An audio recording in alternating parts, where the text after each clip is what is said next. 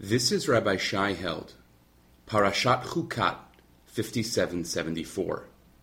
When everything starts to look the same, Moses' failure. It is one of the most enigmatic stories in the Torah, and for many readers, one of the most disturbing as well. For several decades now, Moses has been God's faithful servant.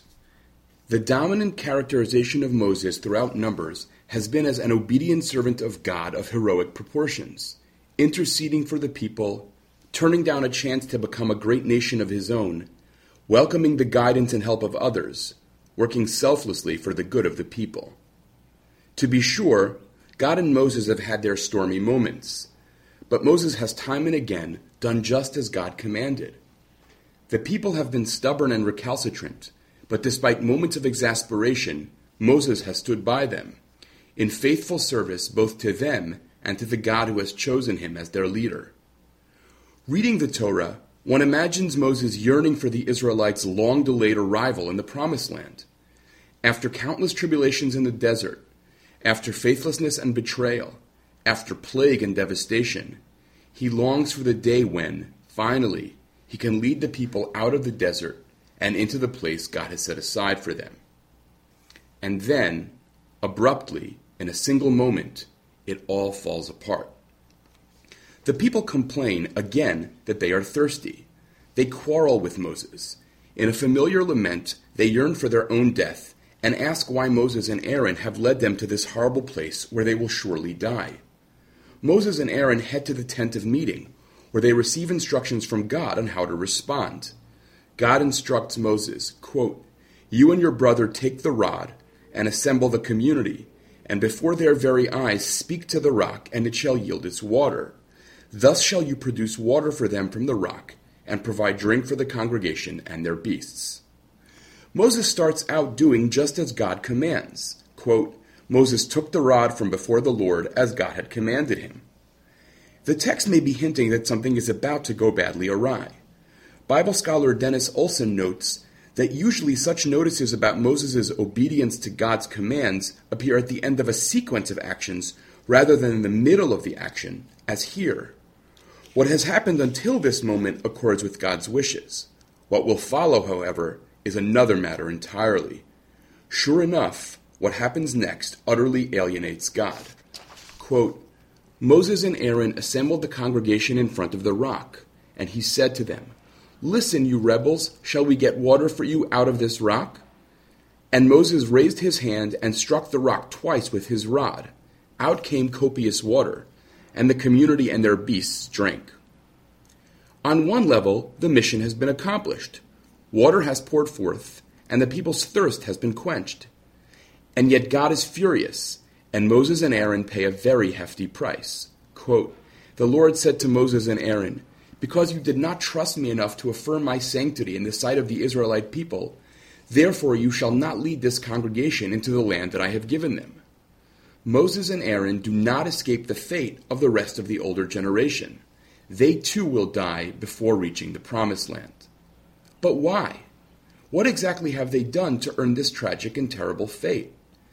Biblical interpreters, both traditional and modern, have long been vexed by this question. Not surprisingly, leading Bible scholar Shmuel David Luzzatto observes wryly that, quote, Moses, our teacher, committed one sin, but the exegetes have loaded upon him thirteen sins and more, since each of them has invented a new sin. Despite all that has been written, it seems fair to say that the passage of time has done little to overcome the enigma associated with Moses and Aaron's disqualification. Broadly speaking, it makes sense to divide interpretation of Moses' sin into three categories. One, those who argue that Moses sins in how he addresses the people. Listen, you rebels. Two, those who contend that the question he asks the people, Shall we get water for you out of this rock? is the source of offense. And three, those who insist that his action, striking the rock instead of speaking to it, is his crime. A definitive interpretation of Moses' failing is likely to remain elusive. In any case, it may well be that his tragic and fateful misstep is in fact multifaceted. In a fit of frustration and anger, he stumbles in more than one way. He speaks to the people with unbridled and inappropriate harshness. He talks as if he and Aaron, rather than God, are the source of water, and he hits instead of using words. None of this is in keeping with God's commands. Let's focus on one crucial aspect of Moses' sin the heated and indignant way he speaks to the people. Numbers details a seemingly endless litany of disheartening and infuriating moments between Moses and Israel. The people grumble constantly, often with no real reason. Despite being fed, they complain that the food is boring and that it does not measure up to the delicacies available in Egypt. So pervasive is the culture of complaint that even Moses' siblings fall prey to it, giving voice to their own jealousy of Moses' uniquely elevated status. At God's instruction, Moses sends spies to scout out the land and its inhabitants. They bring back a discouraging report, and again the people rebel, expressing an urgent desire to head back to Egypt.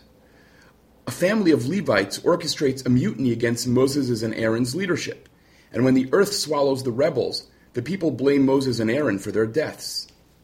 In each of these cases, we encounter a familiar pattern. Illegitimate complaint on the part of the people elicits frustration on the part of Moses and anger and punishment on the part of God. By the time we arrive at our chapter, readers are conditioned to assume that any complaint here by the people is a sign of sinful rebellion, not only against Moses and Aaron, but also against God we are primed to believe that the people are deserving of divine judgment whenever they complain. Every time we hear the first hint of whining from the people, we automatically assume that the people's complaint is illegitimate, that the attack on Moses and Aaron is unjustified, and that God's anger and righteous judgment on the people will follow like clockwork. More importantly, Moses seems to assume precisely the same thing. If the people are grumbling, it must just be more of the same. The problem is, Numbers subtly suggests, is that he and we are wrong. However tempted both Moses and we may be to imagine that the people's complaining in this instance is without basis or merit, the text quietly indicates otherwise. Our story begins with the narrator, crucially not the people, informing us that the community was without water. Although the people do express the now all too familiar wish that they were dead or back in Egypt, the fact remains that their complaint is legitimate. Their lament, there is no water to drink, corresponds to the facts as the narrator reports them. As we've seen, when Moses and Aaron hear the people's complaint, they head for the tent of meeting to await God's response, probably expecting another explosion of God's anger, perhaps even hoping to take comfort in the idea that God shares their irritation with the people. And yet, God responds without any hint of ire. Instead, God simply offers instructions for how to provide the people with water. But Moses is angry even if God is not. It is interesting to speculate. Is the pattern of the people's rebellion and God's irritation so well established in Moses' consciousness that he simply takes God's rage for granted and misses God's very different cue? Or, on the contrary, does Moses perceive God's patience in this instance only too clearly and experience hurt, disappointment, and alienation as a result?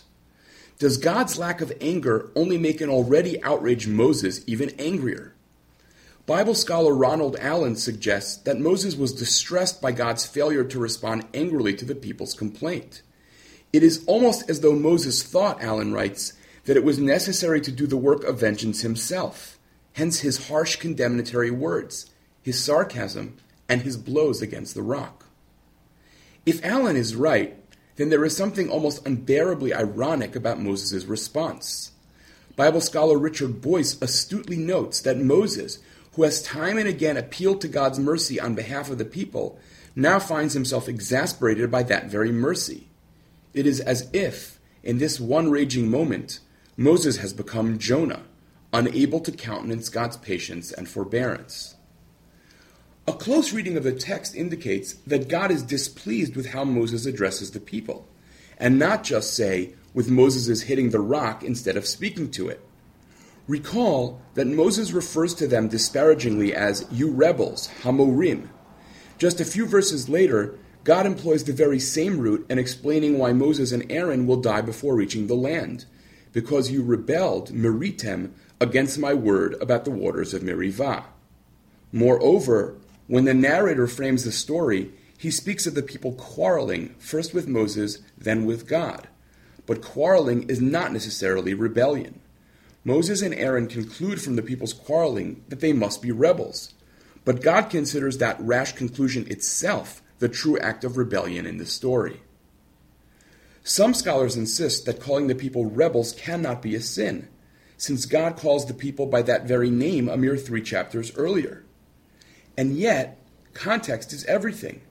An appropriate response in one situation may be totally unacceptable in another. Emotional wisdom and maturity depend on the capacity to distinguish between two experiences that may seem similar on the surface, but are in fact quite different. What exactly underlies Moses and Aaron's failure? When patterns of behavior emerge, it is extremely easy to fall into a trap. We assume that what is happening now is just another instance of what has already happened countless times before. We conclude that the people we are dealing with are behaving as they always do, and as a result, we stop taking them seriously. Think about a parent who cannot hear her child speak because she has already decided that the child always says the same thing.